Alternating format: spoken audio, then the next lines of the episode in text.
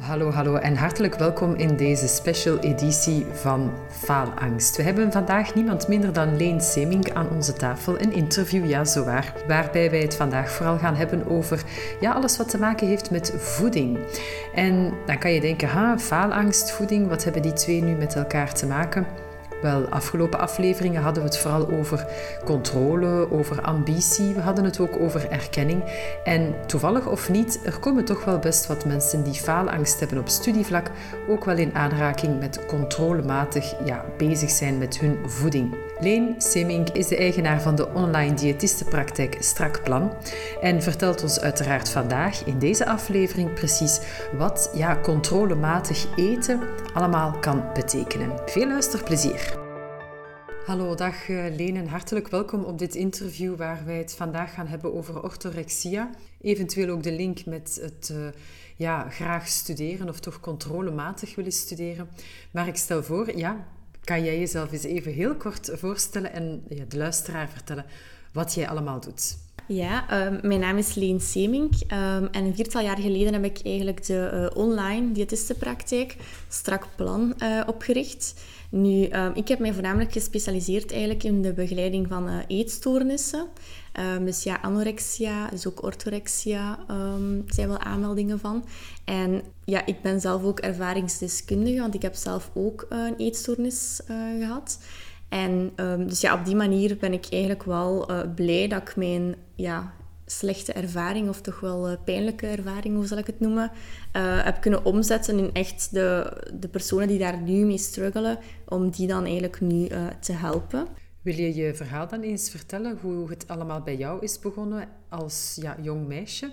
Oh ja, um, jong dus eigenlijk, um, ja, mijn mama is gestorven toen ik tien jaar was. Maar mijn papa is ja, de beste papa ever. Maar uh, over emoties praten of gevoelens tonen en zo, um, ja, dat werd zo niet gedaan. Dus ja, wij waren dan twee sterke meisjes die... Uh, ja, verder moesten dan zonder mama. Dus we moesten ja, heel, heel sterk zijn. Ja, het leven ging verder, bij wijze van spreken. Mijn zus was ook een heel alleen topatleet, eigenlijk om te zeggen. Zij was, uh, denk drie jaar op een rij Belgisch kampioen waterballet. Um, en ik, ja, ik, ik vond het natuurlijk leuk om dan mee te gaan naar het zwembad, uh, naar alle trainingen, naar alle wedstrijden enzovoort. Maar um, ja, langs de andere kant was dat ook wel zo'n beetje... Dat is natuurlijk ook omdat mijn papa niet altijd ja, opvang en zo. Uh, dus ik ging mee. Maar ergens heeft dat ook wel voor mij zoiets gegeven van... Oké, mijn zus staat altijd in de picture en letterlijk ja, op het podium, om het zo te zeggen. Ze won dan. En dat moet toch bij mij iets, iets hebben van... Ik ben er ook, om het zo te zeggen. En ja, ik wist niet goed dat je dat moest tonen. Ik ben dan, ik deed dan ook roopskipping en ik was daar ook wel goed in en zo. Dus mijn papa was ook fier op mij en zo. Want dat lijkt nu allemaal echt zo ondankbaar naar mijn papa, maar nee, totaal niet. niet. Nee. Um, maar dus ja, naar phalanx toe, je spreekt dan ook over ja, controle, ambitie, mm -hmm. erkenning. Uh, en voor mij was dan vooral, denk ik, die erkenning dat een grote rol heeft gespeeld ja, tot ontwikkelen dan eigenlijk van die eetstoornis. Maar um, gaande vanuit die uh, controle dan. Ja. Ik, ik, moest iets, um, ik moest goed zijn in iets. Ja. En um, dus om goed te zijn in iets moet je heel veel ja, onder controle ja. hebben. Um, ja. Had je het gevoel dat je, omdat je eigenlijk op zoek een beetje was naar de erkenning van jouw papa, um, maar je daar geen controle over had, wat je ook deed, dat je dan op zoek bent gegaan naar iets wat je wel helemaal onder controle had? Ja, onrechtstreeks of zo waarschijnlijk wel. Maar um, ik vind dat moeilijk of gevaarlijk om te zeggen dat, mm -hmm. dat dat aan de basis ja, lag van alles, of hoe moet ik het zeggen. Ik weet wel, ik was altijd heel uh, hard bezig. Ja, sport, wij waren gewoon een sportief gezin en zo, altijd aanwezig. Voeding interesseerde mij ook gewoon, ook omdat ja. ik dan van jongs af aan wel kookte thuis. Mm um, Zo'n beetje de, ja, de ouderlijke rol. Mijn zus was wel drie jaar ouder, maar ik was toch vooral zo aan het koken mm uh, enzovoort. En dus dat, de interesse was er. Plus ook ja, veel puzzelstukjes als in... Um, ik was een meisje van 14, eh, 15. Uh, je bent je echt te ontwikkelen. Um, zo de typische cellulitis en zo komt. Ja, je moet dan naar de trainingen. En roopskipping, uh, kort shortje. Ja. Je begint met je vriendinnetjes en zo naar elkaars lichaam. Of daar ja. een keer al lachend iets over te zeggen van al oh, die cellulitis en zo. Mm -hmm. um, en dan begint je zo toch wel op je voeding te letten. Mm -hmm. En toen dat ik op kot zat, ja, ik ben dan voedings- en dieetkunde gaan studeren. Uh, dat is wel een grote trigger dan geweest. Uh, we hadden vakken dat we echt moesten van buiten leren hoeveel calorieën, uh, wetten er in koffiekoek zaten. Al die zaken. Dus ik ben mij daar dan heel hard beginnen op focussen. Ja, ik was echt een wandelende voedingswaardetabel. Ik wist van alle producten, omdat het ook moest voor de school. Kun je echt mooi een, een tijdslijn van trekken. Jaar 1 is 18 jaar als ik ging studeren. Uh, uit eigen interesse wel en zo. En moest ik dat van buiten leren. Andere vriendinnetjes in mijn richting maakten daar dan wel zo mopjes rond. En die, die gingen dan wel een chocoladekoek eten. En dan zeiden van, ah ja, weet je nog hoeveel calorieën en zo. Maar ze, ze aten het toch. Ja. En bij mij was dat zoiets van, maar dat kan toch niet? Ik was dan ook ja, alleen op kot. Sport was dan eigenlijk ook iets uh, dat ik super interessant vond en graag deed. Dus dat begon met dan een abonnement in de fitness. En dan ging ik drie groepslessen per week. Maar met de tijd werden dat er dan vier. Of werden dat er zo op een avond drie lessen na elkaar. Ja, ja. Uh, dus dat werd ook een obsessie, inderdaad. Ik herken daar een klein beetje, want in een van de andere afleveringen heb ik het over ambitie, het verleggen van de lat. Herkende, herken je dat daarin? Dat je dan in dat wat, wat je kiest, namelijk het kennen van de waarden van uh, de calorieën of het uh, aantal calorieën, dat je daar steeds meer en meer en meer en meer van op de hoogte wil zijn. Of bijvoorbeeld het sporten, uh, zoals je zegt drie keer, maar dan wordt dat vier keer, omdat je ook daarin wil groeien, wil vooruitgaan. Ja, zeker. misschien nog andere stukken.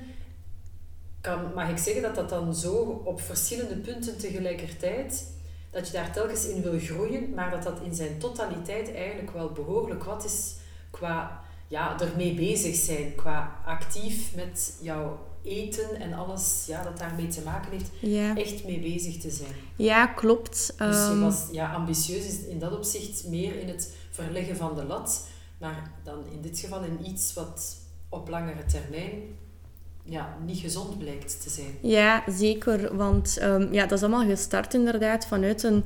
Uh, allee, dat is bij weinig gevallen eigenlijk, omdat voor mij ja, 18, 19 jaar is al eerder een latere leeftijd toch. Ik zie ook veel, veel jongeren, eigenlijk jonger dan mij, 14, 15 jaar, um, die zich aanmelden. En bij mij was er wel al het, ja, het esthetische, of ik ging wel echt gezonder eten en sporten, omdat ik inderdaad als 18-jarige, ik, ik, had geen overgewicht, hè, maar er waren toch bepaalde delen aan mijn lichaam dat ik dacht, als ik even wat meer sport en gezonder eet, hè, opgelost en dan, dan stopt het. Mhm. Maar natuurlijk, ja, ehm, je ziet dat, je gewicht zakt mm enzovoort. Um, ik, ik woog iets meer dan 50 kilo. En van zodra dat er dan eigenlijk 49 op de weegschaal kwam, was dat zoiets van die 5 is weg oké, dat is mij nu gelukt, dus waarom zou je dat niet proberen naar 45 te gaan? Ja, dus altijd ehm, ja, meer, harder. En had je omgevingselementen, factoren, mensen die jou daar bewust of onbewust ook in triggerden? Er wordt bijvoorbeeld vandaag vaak gesproken over de impact van social media, bijvoorbeeld. Ehm, was dat bij jou ook zo, of helemaal niet, of was dat iets anders? Of was dat echt helemaal puur vanuit jezelf? Social media was op, op dat moment zeker, zeker niet zo aanwezig zoals nu. Ik was ook constant bezig met alles opzoeken, ook al had ik er echt cursussen over, omdat ik het studeerde. Maar toch nog opzoeken op het internet naar uh, extra voedingswaarde, extra um, magische dingen, of hoe zal ik het noemen.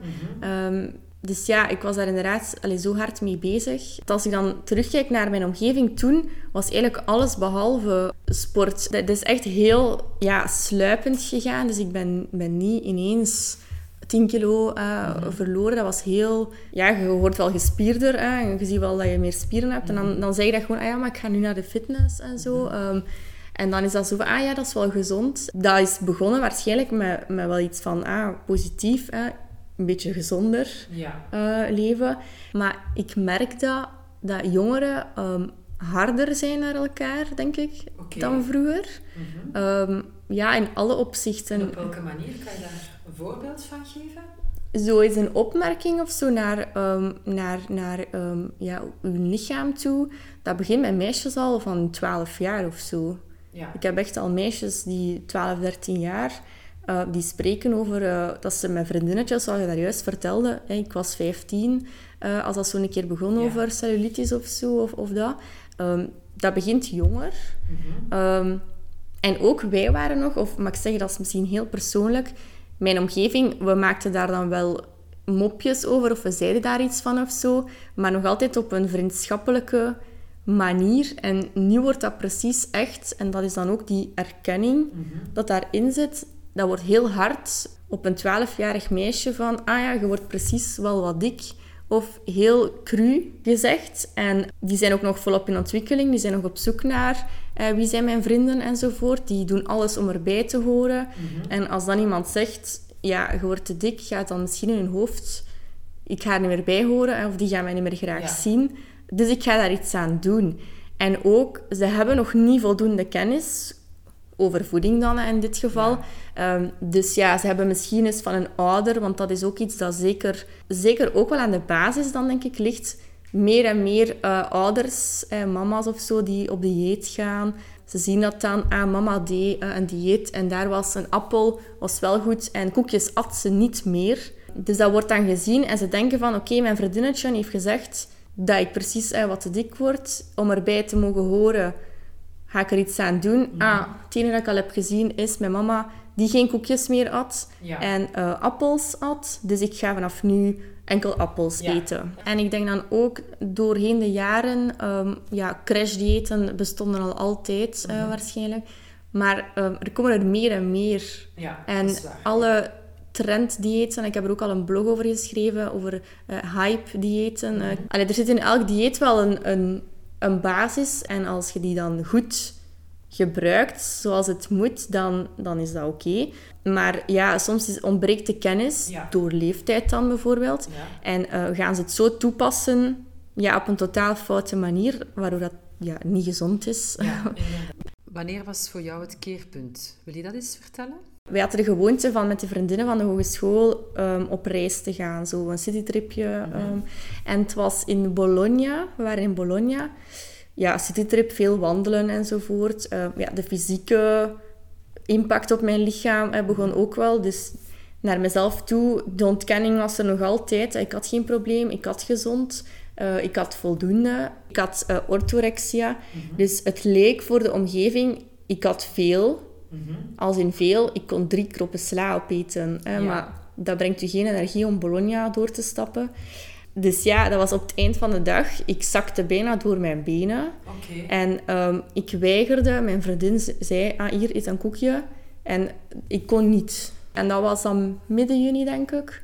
En dan ja, eind juni ben ik in opname ja. uh, gegaan dat jaar. Dus dat is wel snel gegaan. Als we nu kijken, uh, ik, dat was een wachtlijst, maar dus een wachtlijst twee, drie weken. Uh, nu de wachtlijsten, helaas, zes weken tot drie maanden is geen uitzondering. Gaan we zeker op terugkomen. Ja. Eerst, je hebt daar net gezegd, het verschil orthorexia, anorexia. Wil je dat eens eventjes kort ja. Ja.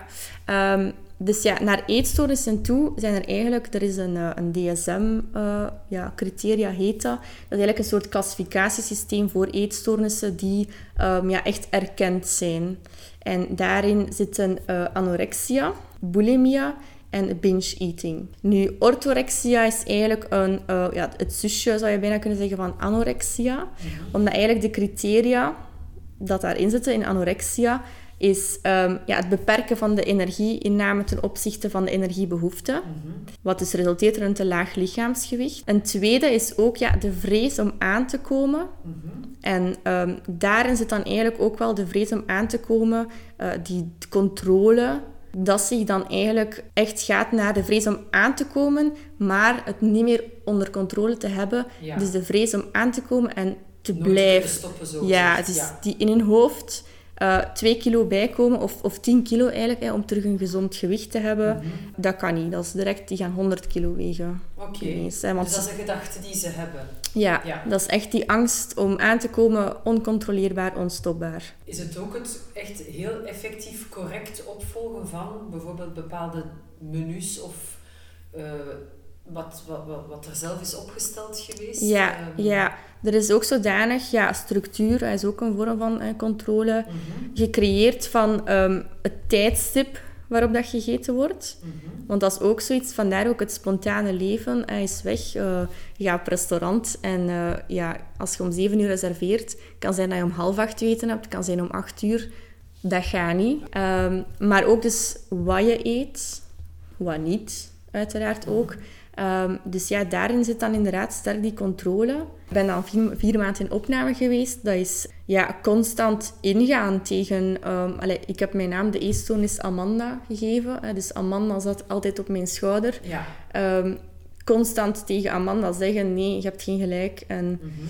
daarin in, ja, tegen ingaan. Dat maakt ook natuurlijk dat het vaak heel moeilijk is in iemand dat niet enkel de voeding, maar ook al die andere controle, structuur, tijdstip er al in zit om die ook dan ambulant, als in mijn psycholoog en een diëtiste, te behandelen. In dat opzicht geef je aan van hoe meer eh, ja, potjes er eigenlijk in orde te houden zijn, hoe lastiger het ook is. Uh, omdat die controle zich ook daar um, ja, ja, ja. laat gelden. Ja, en ook ja, het, het, ja, het menu ging uh, omhoog. Dus die kon dan eigenlijk ook al mooi uh, ja, berekenen wat er die dag op het menu stond. Uh, de temperatuur van eten. En dat was een gemeenschappelijke koelkast, waar dat dan ook de avonddessertjes... Uh, ja, ja, dus er waren zes maaltijdmomenten, dus ook s'avonds nog iets. En... Um, ja, als iemand die koelkast opendeed en uh, dan dacht ik van, die gaat de temperatuur zakken en mijn yoghurtje gaat niet meer op dezelfde temperatuur zijn. Of uh, ik, ik, kon dat dan niet opeten. Dat was dan ja, koppigheid eigenlijk. Dat ik zei van, uh, of een excuus eigenlijk. Van, ah nee, ik wou het wel opeten, maar niet omdat het niet de juiste temperatuur is, kan ik het niet meer opeten. Mm Oké. Okay. Um, ehm, je hebt me daarnet ook verteld, voordat we aan het interview begonnen, dat je, uh, als je met jongeren werkt of met mensen werkt die ook orthorexie hebben, dat je dan met de acttherapie aan de slag ja. gaat. Wil je daar iets over vertellen? Ja, ik ben eigenlijk ook ACT-therapeut. Dus dat staat mhm. voor uh, Acceptance and Commitment Therapie. Mm -hmm. maar dat is eigenlijk een, ja, een vorm van psycholo uh, psychologie. maar het speelt zich eigenlijk voornamelijk op vlak van gedachten en gevoelens. Um, dat we eigenlijk ja, onze gedachten voor waar nemen. Want er mhm. zijn constant stemmetjes die um, dingen zeggen. Um, ja, ook vooral die controle. Mm leren loslaten, om het zo te zeggen, is iets wat daar heel sterk op de voorgrond staat. Het zijn altijd gedachten en gevoelens. En uh, je kunt wel zeggen van, ik wil nu niet verdrietig zijn. Ik ga verdriet in de vuilbak gooien en het is weg. Ik ben niet meer verdrietig. Maar dat kan niet. Maar uh, we kunnen wel leren om uh, verdriet te plaatsen. dat we het niet meer als een blad voor ons ogen houden. Dat we eigenlijk de zon niet zien schijnen vandaag. Want het verdriet zit daar. Maar er wel voor kiezen om dat uh, op onze schoot te leggen. Mm Het is er nog altijd, hè, maar we zien ook de zon niet schijnt. En dat draait eigenlijk allemaal rond, is het werkbaar? Ja. Uh, het voorbeeld daar juist met het licht. Is het werkbaar om het licht altijd op 73% te hebben en dan pas te kunnen eten? Een grote, um, dat was iets dat mijn onkel toen tegen mij had gezegd. En wat ik ook nu soms nog zeg tegen de patiënten, is ja, die controle en het, het, de angst om aan te komen in gewicht en het uit de echt, ja, spuigaat te lopen. Uh, die zei tegen mij, oké, okay, we, we, kunnen misschien wel proberen hè, om wat gewicht bij te komen. Uh, maar als je het niet leuk vindt of het ligt u niet, je kunt nog altijd terug hè, naar je eetstoornis. En dat, is iets heel, dat klinkt heel fout, maar dat gaf wel zoiets van controle. Ah, oké, ik kon het, als het, als het mij niet lag, kon ik terug naar de controle gaan. Kon ik het terug onder controle houden. Maar ja, voor ouders, om in gerust te stellen, als uw, ja, uw kind herstellende is en het voelt al het plezier terug van te leven zonder Amanda, de mhm. eetstoornis, ja, de kans dat die terug wil naar de eetstoornis is ja, heel miniem natuurlijk. Is, dus, klein dan. Ja. Um, die stemmetjes, zijn dat dan Hmm. Ja, zijn dat dan eigenlijk een soort van stemmetjes, richtlijnen, afspraken die je in je hoofd met jezelf maakt, die ervoor zorgen dat jij op, volgens die stemmetjes en die regels controle kunt houden? Um, met andere woorden, dat je ook vooral aan die stemmetjes moet werken, zodat die niet meer als ja, richtlijn of af te vinken puntje uh, op je lijstje staan, zodat je kan loskomen van ja, die eetstoornis dan. Zoals bijvoorbeeld mijn yoghurt moet op zoveel temperatuur zijn. Want om welke reden dan ook, dat ik voor mezelf heb bedacht, is dat een hele belangrijke temperatuur. Ja, want dat is ook iets inderdaad uit ACT. En ehm, dat speelt zich eigenlijk ook op vlak van... Ehm, ja, er zijn um, fusie, heet dat deel. Dus eigenlijk versmelting uh, met gedachten, gevoelens. Dat je echt denkt van, die gedachte is waar. Um, nog zo'n oefening dat we dan doen is bijvoorbeeld... de gedachte, ik ben niet goed genoeg komt constant uh, in, in die persoon op. Mm -hmm. dan zeg ik altijd, oké, okay, zet er dan de woorden voor. Uh, ik, ik, heb, ik merk op dat ik de gedachte heb, mm -hmm. dat. En um, door dan gewoon te zeggen van, oké, okay, ik heb dat nu opgemerkt, maar ik beslis niet om daar niets mee te doen. Ja. Dat, dat is terug het verhaal van de vuilbak en de schoot. Ja. Ja, die gedachte gaat er altijd zijn. En die gevoelens. Maar daarom moet je ze er nog niet één voor waarnemen of twee, daar iets mee doen. Ja, en hoe meer je daarin oefent, hoe ja. makkelijker het is om het weg te laten? Of ja. ben ik daar iets te snel in?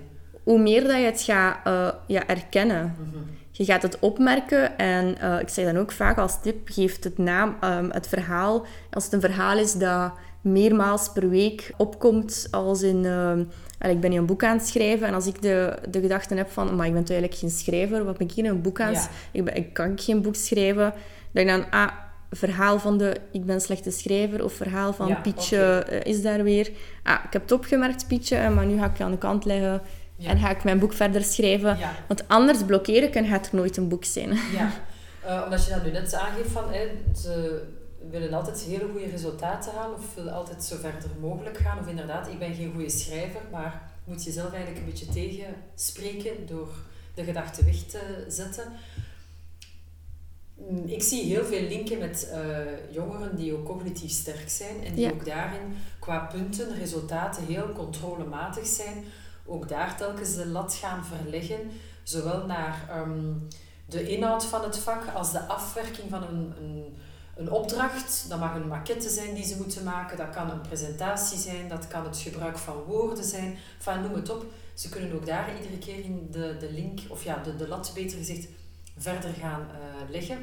Zie jij een link tussen, tussen de twee? Ja, inderdaad. Dat zijn zeker um, alleen vaak personen die zich aanmelden. Um, ja, perfectionistisch, maar ook laag zelfbeeld. Mm -hmm. uh, en dat in combinatie maakt dan dat zij uh, heel prestatiegericht uh, gaan werken. Um, ja, perfectionistisch ingesteld mhm. zijn. Uh, wat faalangst hangt daar ook dan inderdaad uh, mee samen. Zo is er bijvoorbeeld een oefening, dat heet exposure. Mm-hmm. Dat is letterlijk uh, vrijstellen eigenlijk aan het gevaar. Mm-hmm. bij een, een spinofobie ja. gaat dat van de spin op 10 meter en dan ja, ja, en zo. Um, ja, exposure voor personen met orthorexia bijvoorbeeld. Want zij eten veel, mm-hmm. maar enkel gezond. Ja. dus dat is het verschil ook met anorexia personen met anorexia bijvoorbeeld um, gaan dat nastreven van het, het lage lichaamsgewicht, hè, die mm te weinig energie opnemen. Zij gaan bijvoorbeeld, zij kunnen s morgens één Oreo eten, in de namiddag uh, een mini-ijsje, zeg maar iets. Maar dat is dan ook wat ze die dag gaan eten. Ja. Terwijl iemand met orthorexia gaat dan s'morgens een grote krom fruitsla eten, uh, smiddags een krop sla en, en drie tomaten uh, mm-hmm. en s'avonds ja, vijf komkommers, zeg maar iets. Wat en, eigenlijk op zich niet slecht is om dat te eten, toch? Maar als het enkel alleen dat is natuurlijk, is dat ja, onvoldoende en is dat nog altijd te laag in, in calorieën. Want wat ik nu heb besproken, denk ik, die sla, die, die komkommer, is misschien hopen al 200 calorieën of zo. Nee, nee uh, het, is, het, is, juist daarom dat, dat op zich, ah, dat is keigezond, groenten, fruit, ja, ja. wordt toch ah, heel veel afgeraden om andere dingen te eten. Terwijl dat je nu aangeeft van dat is op zich wel prima, maar je moet wel aan je calorieën per dag komen. Ja. Om de energie die je nodig hebt in je lichaam, om dat eigenlijk ook gewoon te voeden. Van... Ja, um, kan het ook bijvoorbeeld zijn dat eigenlijk puur voedingseducatie mm al voldoende is eigenlijk om, zeker als dat in een vroeg stadium is, en dat de ouder zegt van ja, dat is nu enkel gezond beginnen eten en toch maken we daar ergens wat zeldzaam is, want vaak hebben ouders iets van, ah, is gezonder beginnen eten, eh, geen probleem, top. Uh, maar als die zich dan toch aanmelden, dan ben ik altijd blij. Want dan weet ik, ik ga die gewoon voedingseducatie geven als in... Eh, enkel groenten is niet voldoende, want mhm, je hebt ook vetten nodig daarvoor en eiwitten enzovoort. Nee, maar de reden waarom ik het aangeef is omdat je dan inderdaad opnieuw op een bepaald patroon zit als uh, patiënt, zal ik zeggen. En je daar eigenlijk wel in doorgaat. En de vergelijking is, jongens en meisjes die heel goed studeren en mooie resultaten halen, worden daar ook voor um, op applaus onthaald. Ja. Net zoals het gezond eten ja, wat kan je daar kwaad over zijn? Of wat kan je daar eigenlijk iets negatiefs in zien? Maar als dat een heel uitgesproken aanpak is, dat eigenlijk te ver gaat en ervoor zorgt dat je heel controlematig het zijn met punten bezig bent en of met je voeding, eten, uh, met je voeding bezig bent, mhm. dan evolueert dat eigenlijk wel naar een punt waar het niet meer gezond is. Nee. En ben je toevallig met de twee tegelijkertijd bezig, ja, dan heb je twee stevige uitdagingen. Ja. Want opnieuw, de lat wordt telkens verlegd. Ehm, de controle neemt alleen maar toe. De perfectie ja, zit hem allemaal in hele kleine details. Hè. De, de juiste krop sla wordt het dan. Het wordt dan niet meer die sla. Nee, het moet dan een andere sla zijn. Mhm. Of bijvoorbeeld die presentatie van een bepaalde opdracht. Ja, we gaan er toch nog wel twee pagina's bij zetten en nog ergens een, een beweging in de PowerPoint, want dat maakt het nog net een beetje meer af. En het begint allebei als iets positiefs, waar ook heel veel ehm, ja, erkenning en positieve feedback over wordt gegeven, maar die wel tot op een punt komen waar het uh, voor sommigen eigenlijk al over de grens aan het gaan is. Vandaar de vergelijking. Ja. Merk je, want dat is wat ik nu eigenlijk aan aan het denken ben, in de twee gevallen krijgen ze eigenlijk erkenning en bevestiging. Ja, klopt. Vanaf een bepaald moment, en dat ondervind ik bij mijn jongeren die ik begeleid, gaan zij ook vooral nog gaan studeren omwille van die erkenning, omwille van het applaus, omwille van het ja, eh, de complimenten die ze ervan krijgen. En is het niet alleen een eigen drijfveer, maar ook omdat de omgeving hen daarin voor een stukje bevestigt. Mhm. Tot die natuurlijk merkt, dit gaat te ver. Maar dan, bon, dan zitten ze al veel te ver. Mhm. Is dat iets wat jij ook opmerkt? Uh, ja en nee. Uh, maar, en dan is het verschil, denk ik, met het studeren. Um, het, ja, het puur fysieke, fysiologische aspect. Um, als je lichaam constant te weinig energie en voedingsstoffen heeft gekregen, dus ook je hersenen. Mm er is bij mij een hersenscan uh, ook gedaan, in opname, dat wordt ook gedaan. Er zijn letterlijk delen van je hersenen dat niet meer werken. Ook um, iets dat vaak wordt gezien, mensen met een eetstoornis, en dat doet heel veel pijn voor de ouders. Dat kan een heel lief, uh, empathisch persoon altijd geweest zijn, maar die is ineens heel apathisch geworden. Dus ja, heel op zichzelf. Natuurlijk, dat is ook een bescherming, omdat ja, ze leven echt puur in hun eigen wereld. Hè. Die structuur, die controle, die regels. Um, vandaar ook, uh, ik wou het liefst eigenlijk alleen in opname zijn, dat ik alles kon regelen daar. Hè, dat er niemand het licht aanraakte of zo. Um, dus, dat was net de oefening dat je dat moest ja, loslaten. Ja, dus dat is wel inderdaad iets... Um, ja, en het ja, omdat je zei van inderdaad, het, het, ehm, het begint positief. Het begint inderdaad met erkenning, maar uh, op een bepaald punt stopt het, mm hoe zal ik het zeggen? Ja. Omdat je zo diep in jezelf ja, zit, zit ja, verweven. Dat de omgeving eigenlijk niet meer van tel is voor jou. Nee, dat is juist het punt. Ja, ik was heel apathisch geworden. Hè. Ik, ondergewicht, ja... Is ook zichtbaar en het heeft ook letterlijk impact op uh, je ontwikkeling of op bepaalde stukken dan blijkbaar van je hersenen. Ja, ja. En dat is inderdaad bij het studeren valt dat iets minder op, omdat ja, je presteert uiteindelijk nog wel altijd goed. En waar ligt dan het verschil tussen te hard studeren omdat je doel hebt van 90, 95 procent te halen of een bepaalde graad te halen? Mhm. Ehm, of ja, waar, wanneer doe je jezelf kwaad mee? Ja, dat, dat is veel minder zichtbaar, tastbaar. Alleen de omgeving merkt dan wel dat er inderdaad hobby's worden gelaten, dat er uh, niet meer aan tafel samen kan worden gegeten, want er moet worden gestudeerd, ja. dat er geen vrije tijdsactiviteiten meer mogelijk zijn. Um, dat is voor hen vaak de trigger om te zeggen, oh, onze dochter of onze zoon is te hard aan het studeren, terwijl het bij het um, eten fysiek uh, zichtbaarder is. Dat is één iets. Maar vanuit de persoon zelf bekeken, blijft de student als het ware nog wel altijd streven naar ik moet het goed doen, want dat is nu eenmaal wat men van mij verwacht. En ik vind dat zelf ergens ook nog wel prima. Terwijl bij de, uh, degene die ja, eet of ja, orthorexia heeft, dat hij ondertussen in een kokon terechtkomt en niet meer met die omgeving bezig is. Nee. Omdat hij zo opgeslokt is ja. de controle. Heb ik het juist zo? Ja, misschien het enige dat um, ja, gevaarlijk is, of hoe moet ik het zeggen, um, is bij orthorexia en anorexia ga je het inderdaad ook fysiek aan die persoon zien. Ja. Uh, maar dus, ja, er zijn ook nog uh, ja, twee erkende eetstoornissen, zijn dus ook bulimia mm -hmm. en uh, binge eating disorder. Ja. En binge eating, dat zijn dan eerder zwaarlijvigere mensen. Mhm. Of, dus daar is het dan niet zozeer ja, aan... Je kunt het niet zien. Hè. Er zijn heel veel personen... Waarschijnlijk als je op straat loopt, zijn er personen die passeren dat je denkt, perfect normaal. Ja. Mijn eetstoornis. Hè. Dus het zijn niet enkel de eh, magere... ehm, Ja, ja, ja, tuurlijk. Ja. maar daar gaat het dan eerder zijn eh, het sociale leven, het spontane is weg. Ehm, toch gemerkt als je daar iets mee doet dat, dat er paniekaanvallen kunnen zijn als bijvoorbeeld er was gepland om om zeven uur dat te doen, gaan bowlen, zeg maar iets. En om tien na zeven is, zijn we nog aan het wachten op een persoon. Mhm. Ja, zo. Als je jongeren begeleidt, ehm, wat zijn eigenlijk de kleine successen die je met hen kan bereiken? Wat zijn relatief, tussen aanhalingstekens, eenvoudige stappen Ja. die zij kunnen nemen, of die misschien ouders ook kunnen nemen, om ervoor te zorgen dat er in kleine stappen Ja. successen worden geboekt? Ehm, ja, de oefening met de exposure bijvoorbeeld, Mhm. ehm, probeer ik wel ja, altijd te doen, maar kan natuurlijk niet van in sessie 1 of 2, want het is ook vooral belangrijk dat er een, eh, een vertrouwensband eh, wordt gemaakt. En ehm, ja, ook wel, ik merk dat toch wel, en dat is ja, het positieve en het negatieve, eh, omdat, ehm, ik zeg dat ook, hè, de, iedereen weet dat, dat ik zelf een eetstoornis heb gehad. Ehm, dat ze zoiets hebben, ze kunnen dan eigenlijk tegen iemand vertellen. En ik kan dan bevestigen, of hoe zal ik het noemen, van dat is normaal. Allee, het is niet normaal, maar ik snap het. Ja, Zo, en je kunt er inderdaad niet aan doen. En eh, als, hè, zoals de titel van mijn boek, iemand zegt eet gewoon, ja, ik snap dat dat niet, ja, niet gaat. oké. Ehm, als ze dat kunnen bespreken dan met de ouder, Mhm. bijvoorbeeld, dan kan dat wel, Oké, ja... maar dat is, al, dat is inderdaad al heel concreet ook, waar Ja. zij zelf, ja, zelf ook wat meer als ouder zicht op hebben van Ja, wat er allemaal speelt, maar natuurlijk een goede vertrouwensband ja, is dat wel van belang.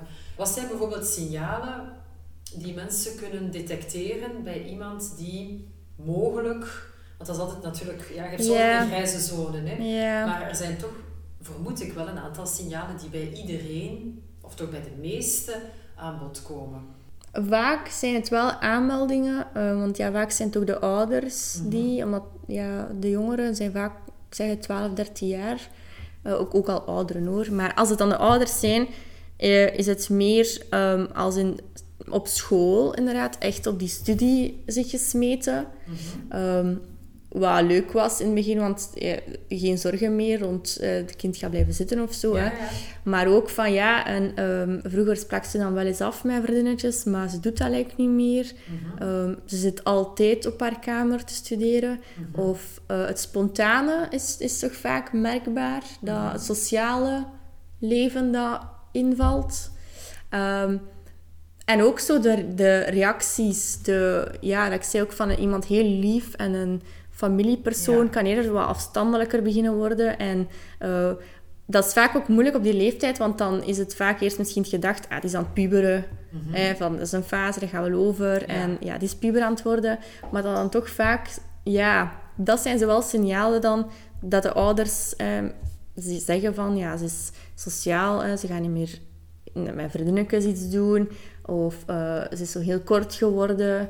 Ehm, Ja, dus dat soort eigenlijk ja, sociale signalen als het ware. ja. Iets wat, en, ik vermoed dan het eten zelf ook, dat daar ook verschil op zit te komen. Of, Dat is vaak eigenlijk. En als de aanmeldingen zijn, het puur dat spontane, sociale en die structuur zo wat, dan kan het zijn dat er inderdaad wel een keer zoiets is van eh, ik ga een keer inderdaad iets een appel eten of wat minder eten.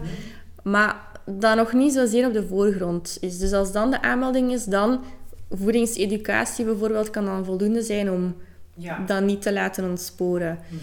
Ehm, als er ook al bij zit van en ze, ze eet vaak eh, alleen op haar kamer, wat dan ook vaak misschien is als ze dat niet eet of zo. Mhm. of, of het is niet meer eh, leuk. Ja. vroeger waren misschien als gezin werd iets gezegd aan tafel, heel strikt wel aan tafel eten, maar heel geconcentreerd. Hè, want ja, dat is dan volle concentratie als ze eten. Dat, tellen, ja. ja, ehm, dat, ja, dat kan ook. Zijn er valkuilen waar mensen ehm, in terecht kunnen komen als ouder? Ja, de, ook de manier, als je dan bijvoorbeeld zegt van ik wil er inderdaad een keer iets over zeggen of zo, of ik maak mij zorgen, ehm, ja, is, is niet met de, de vinger wijzend Mhm.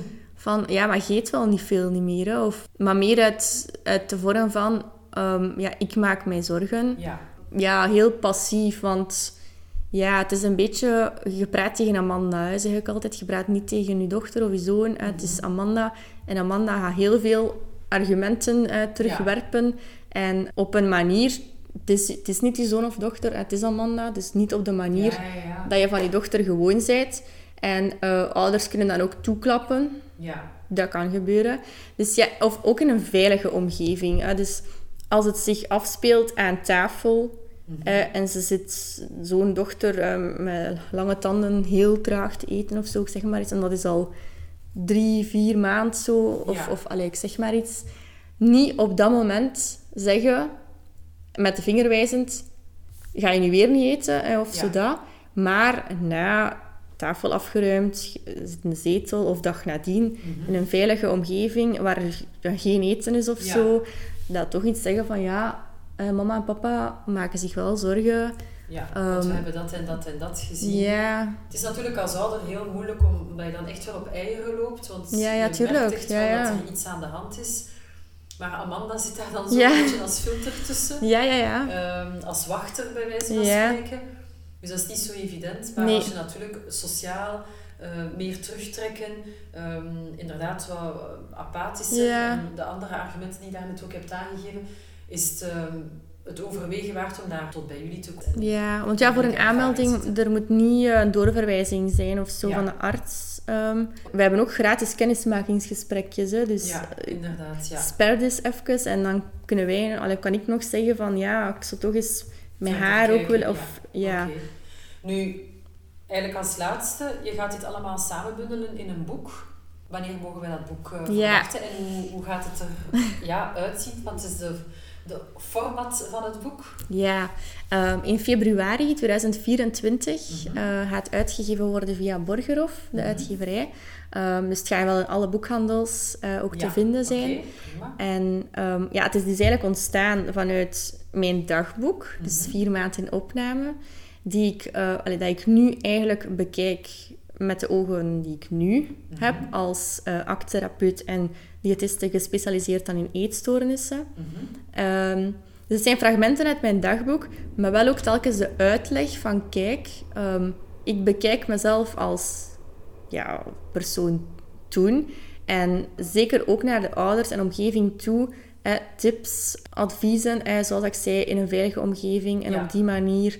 Dus het is eigenlijk ook zeker voor ouders, omgeving, maar ook, en dat is ook omdat ik het zelf weet, ik heb ook zelf duizenden boeken over eetstoornissen en anorexia destijds eh, eh, gelezen. En het viel mij toen op, en vooral nu, omdat ik die boeken ook terug ben gaan zoeken, dat er in heel veel boeken, goed bedoeld natuurlijk, zijn vaak eh, mensen die een eetstoornis hebben gehad, die een dagboek ja, als boek publiceren.